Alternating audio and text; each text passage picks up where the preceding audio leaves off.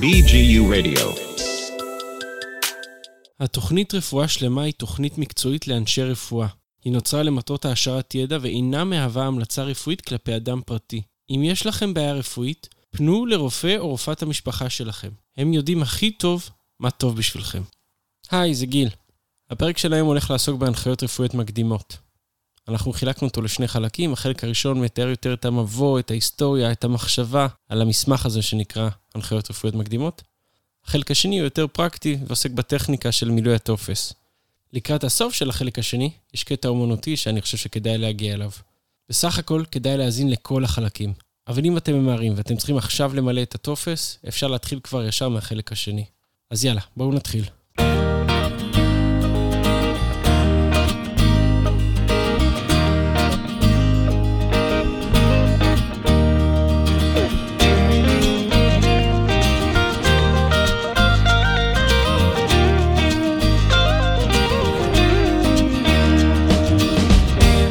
שלום, שלום, שלום, אני דוקטור גיל רובינשטיין, מתמחה ברפואת המשפחה. אתם מאזינים לפרק החמישי של רפואה שלמה.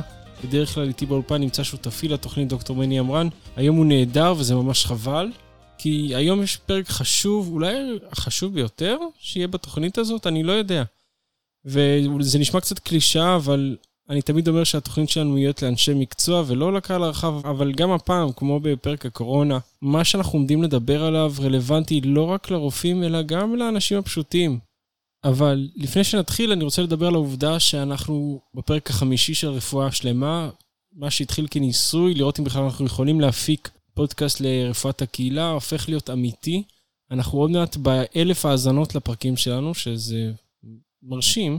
ועכשיו אנחנו רוצים להפוך את הפרויקט הזה ליותר גדול ואמיתי. בשביל זה אנחנו צריכים אתכם. אז חפשו אותנו בפייסבוק, תנו לנו לייק, תספרו על התוכנית, שתפו את הפרקים כשהם יוצאים. ככל שנבין שיש לנו יותר תמיכה ואנשים מעוניינים בלהקשיב לתוכנית הזאת, אנחנו נוכל לגייס יותר מרואיינים. ואם בכלל נצליח, בעתיד אנחנו מתכננים לקנות ציוד הקלטה נייד, כדי שנוכל לנסוע למחוזות צפוניים יותר, ולשמוע מה לרופאי משפחה באזור הצפון, בירושלים, באזור המרכז, יש לומר ולספר על החוויה שלנו כרופא משפחה.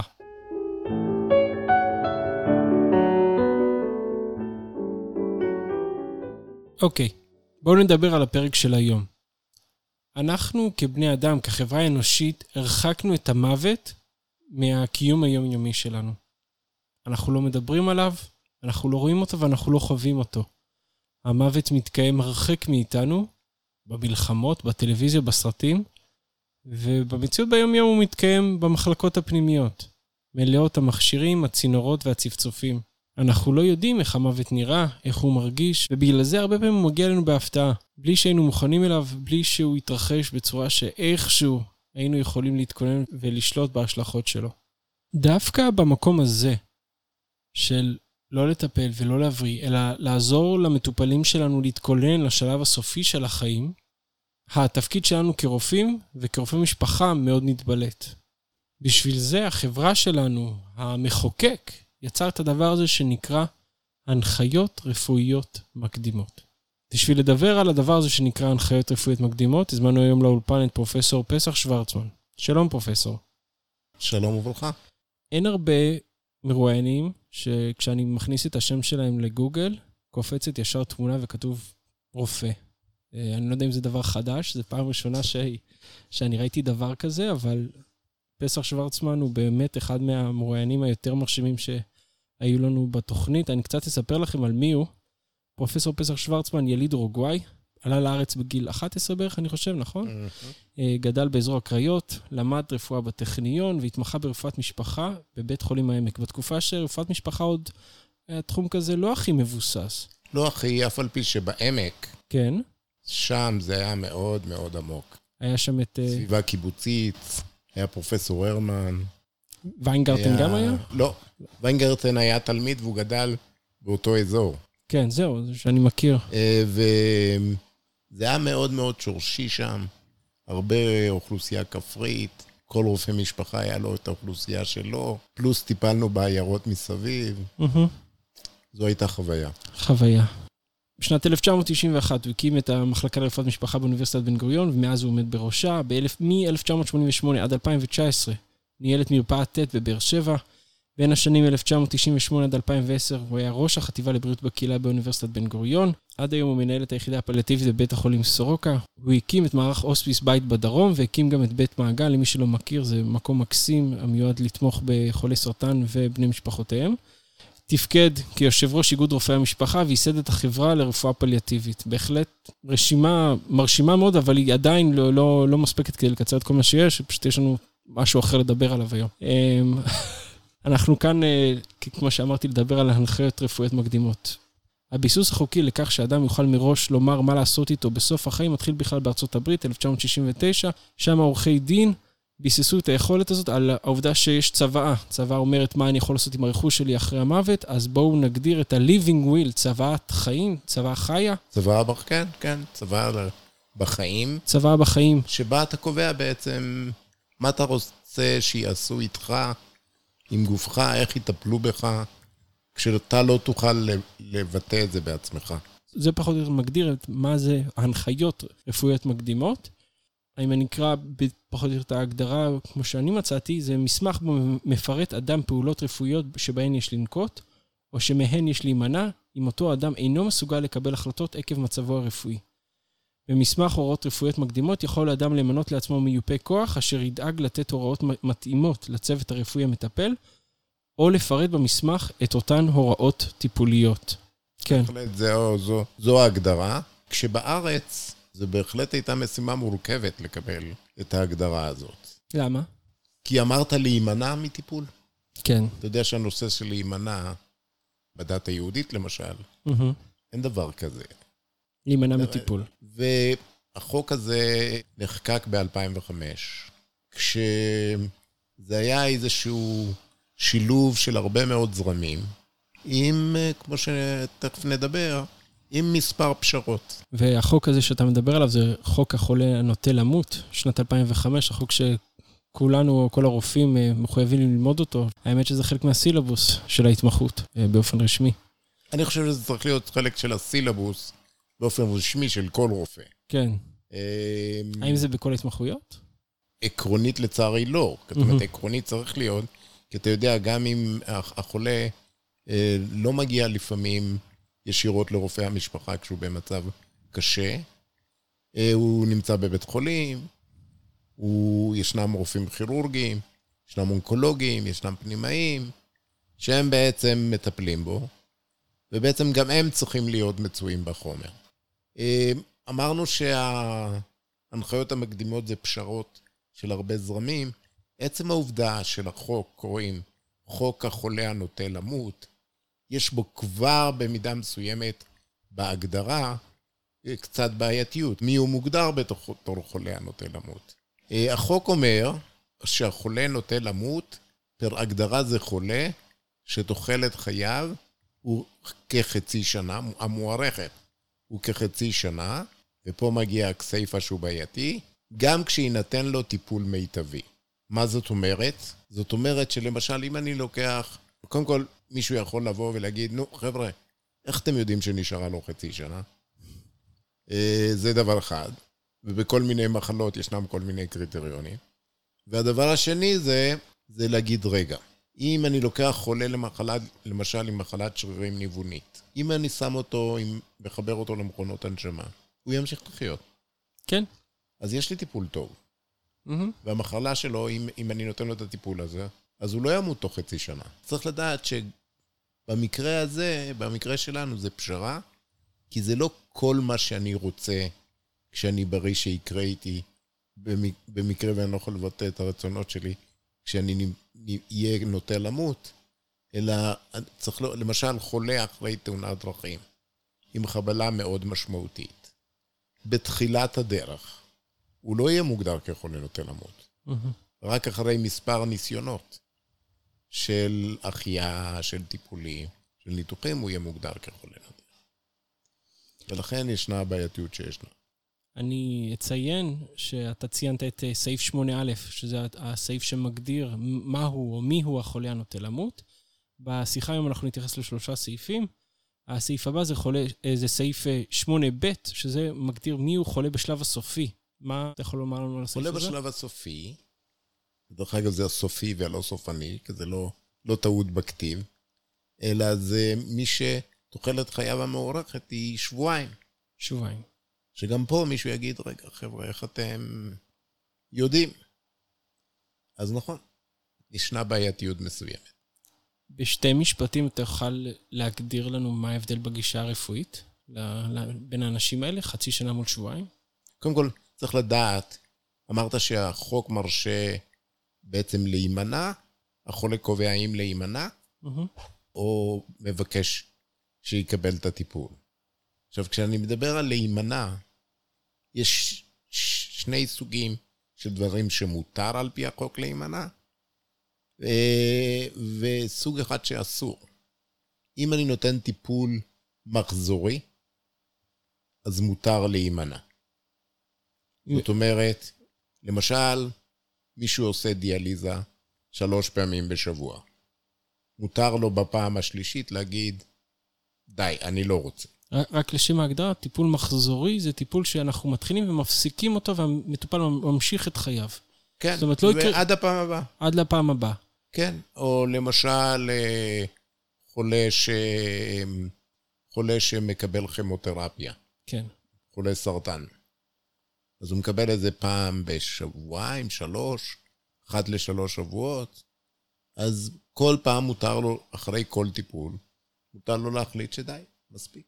כן. לעומת זאת, אסור לנו להפסיק טיפול רציף. זאת אומרת, אם מישהו, חיברתי אותו למכונת הנשמה, אז uh, ברגע שהוא חובר למכונת הנשמה, אסור לצוות הרפואי להפסיק לו את זה. כי זה טיפול רציף שנמשך כל הזמן. זה טיפול רציף נמשך כל הזמן. האמת שהחוק היה מאוד מתוחכם. הוא אמר, אנחנו נחבר אותו להנשמה, את החולה, אבל נשים עליו טיימר. זאת אומרת, ככה שנהפוך את הטיפול הרציף לטיפול מחזורי. רק מה שקרה עם הזמן, זה שהטיימרים האלה עוד לא המציאו אותם מאז 2005. אז 15 שנה מחפשים טיימר. איך זה מתייחס להבדל בהגדרה של חולה בין, שחולה הנוטה למות עם חצי שנה לחיים, לעומת חולה הסופי, בשלב הסופי? חולה, חולה סופי, אה, בעצם אה, אפשר לא לתת לו לאכול, אה, צריך לדאוג למאזן נוזלים בלבד, זה כל מה שצריך. זאת אומרת, זה מתייחס לסוג הטיפולים והגישה הטיפולית ממש בשלב, בשלב הסופי של השבועיים נכון. האחרונים. אוקיי. עוד סעיף נוסף בחוק החולה למות, זה סעיף 9, תת סעיף 2, אני לא יודע אפילו איך אומרים את זה, כי אני לא משפטן, אבל uh, זה הסעיף שהוא למעשה מגדיר מהם הנחיות רפואיות מקדימות, והסעיף אומר ככה: הרופא האחראי או מי שהוסמך על ידו לעניין זה יברר במאגר המידע אם על פי הרשום בו נתן החולה הנחיות רפואיות מקדימות.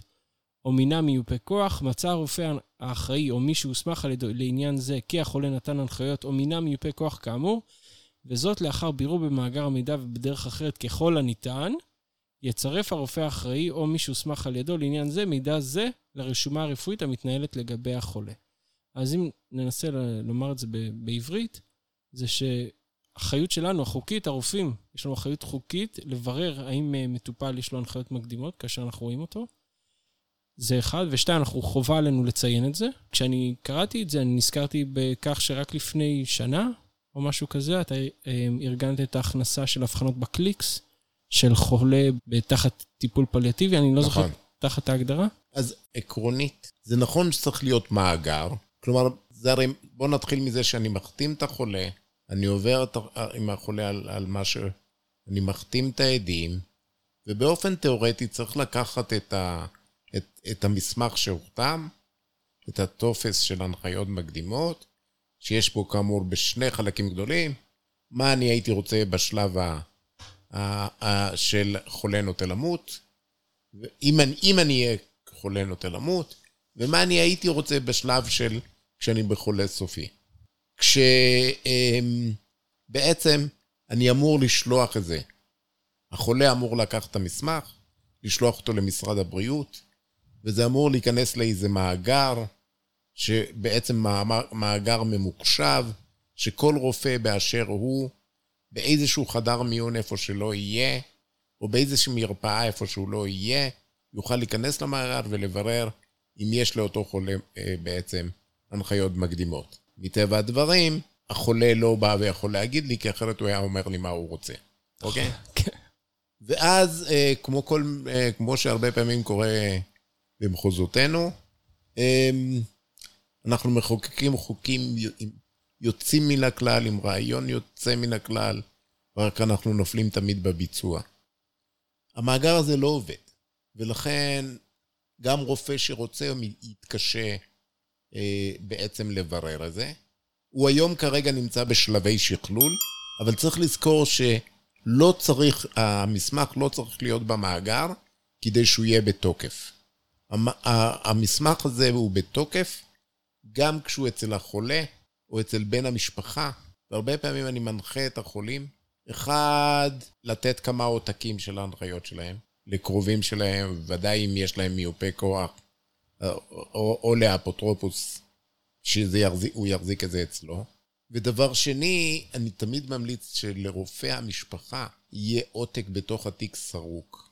עכשיו, מאחר ועדיין אין לנו בתיקים הממוחשבים של רופא המשפחה איזושהי דרך לסמן שלחולה יש הנחיות רפואיות מקדימות, כאיזשהו הליך ביניים, הכנסנו ב Clicks שתי הבחנות של Encounter for Palliative Care, או End of, End of Life Goals Preferences, שזה מופיע גם ב Clicks, דרך אגב, וגם בקמיליון בבית החולים.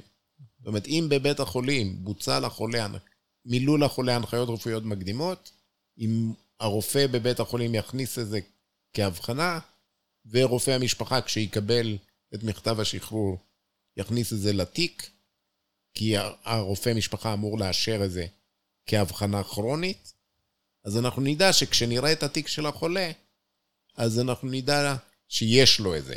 אנחנו עוד לא נדע מה יש לו. ואני מציע כרגע, אני מאוד ממליץ לכל חולה ולכל רופא משפחה, כרגע לסרוק את זה לתוך התיק. היתרון שלנו בדרום, שיש לנו בית חולים אחד, ולכן בבית חולים סורוקה במקביל, אנחנו מתחילים ליצור בעצם מין מאגר, מאגר סורוקה של אותם חולים ש, שבעצם ביצעו את זה.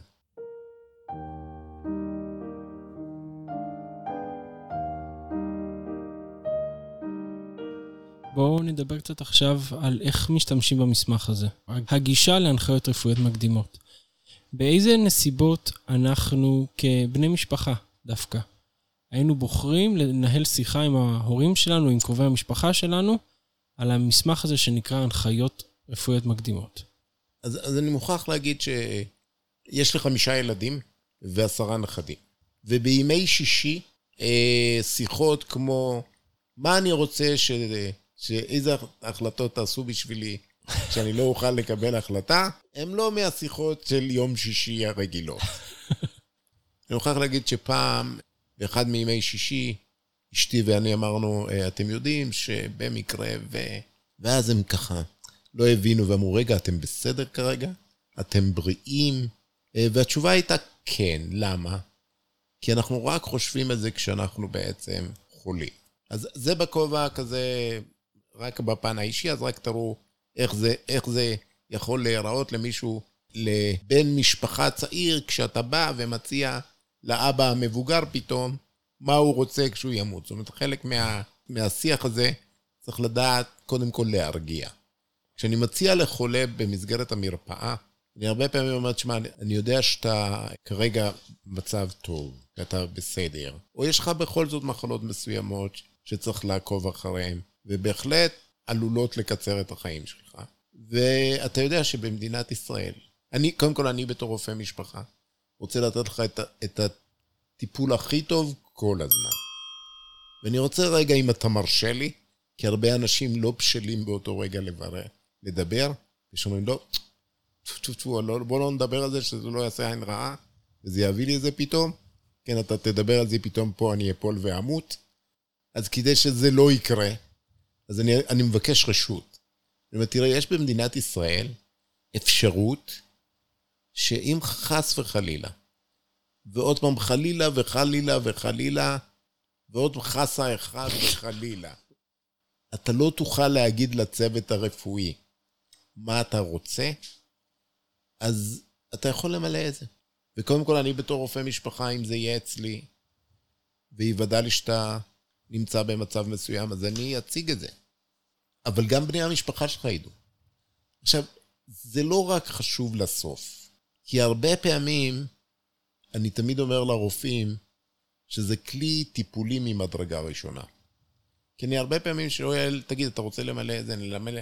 אני, אני הרבה מוריד את הטופס מהאתר, נותן לחולה, הוא כרגע לא חולה, הוא יכול להיות גם בריא, אוקיי? ואני אומר לו, בוא תקרא ובוא נדבר על זה.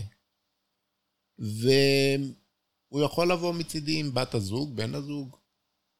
אנחנו יכולים לדבר על זה, וזה הרבה פעמים יוצר שיח שלא היה שם קודם.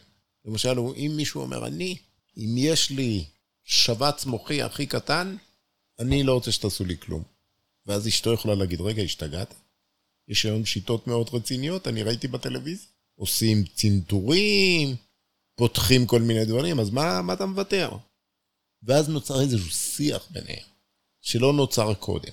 עכשיו, אין פה נכון.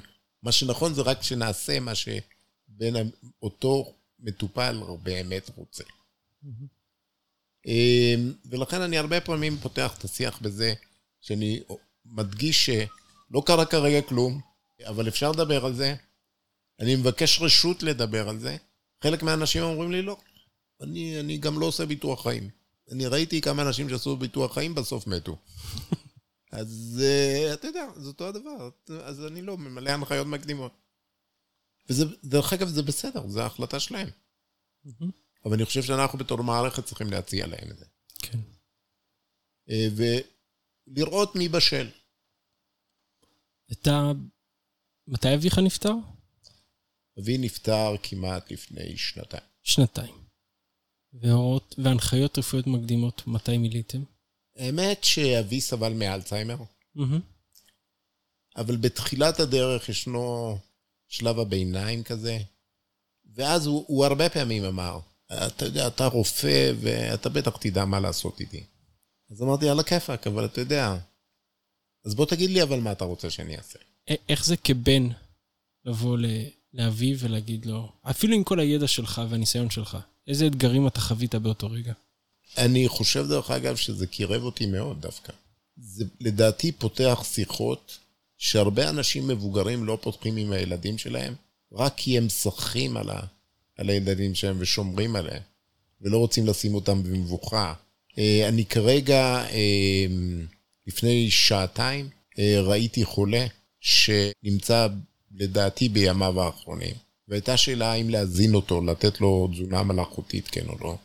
ותוך כדי זה שאני משוחח, היו גם הילדים שלו, והוא, בשביל לתת לו כרגע הזנה מלאכותית, אז היינו צריכים להיות קצת פולשניים, ושוחחתי איתו על מה זה ייתן, והוא בעצם לא כל כך רצה, ואז הבן שלו אמר, לא, מה פתאום, אם אתה לא תאכל אז אתה לא תתחזק, ובסוף לא תבריא, ובעצם בגלל זה תמות.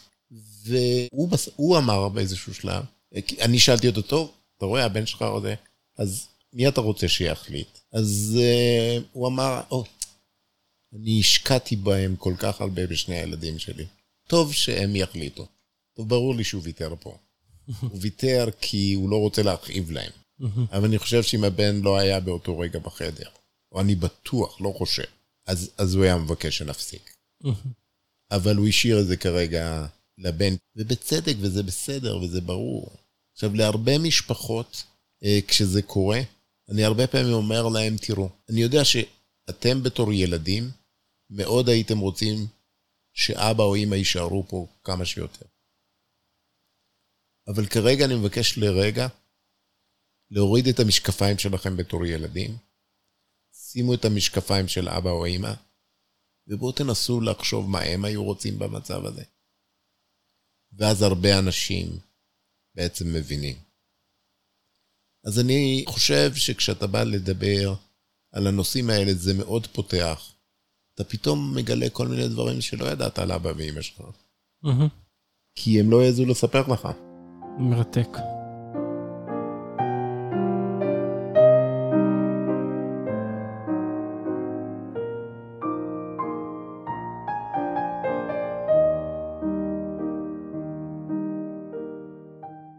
זהו, עד לכאן החלק הראשון של הפרק החמישי של רפואה שלמה. אתם מוזמנים להמשיך לחלק השני.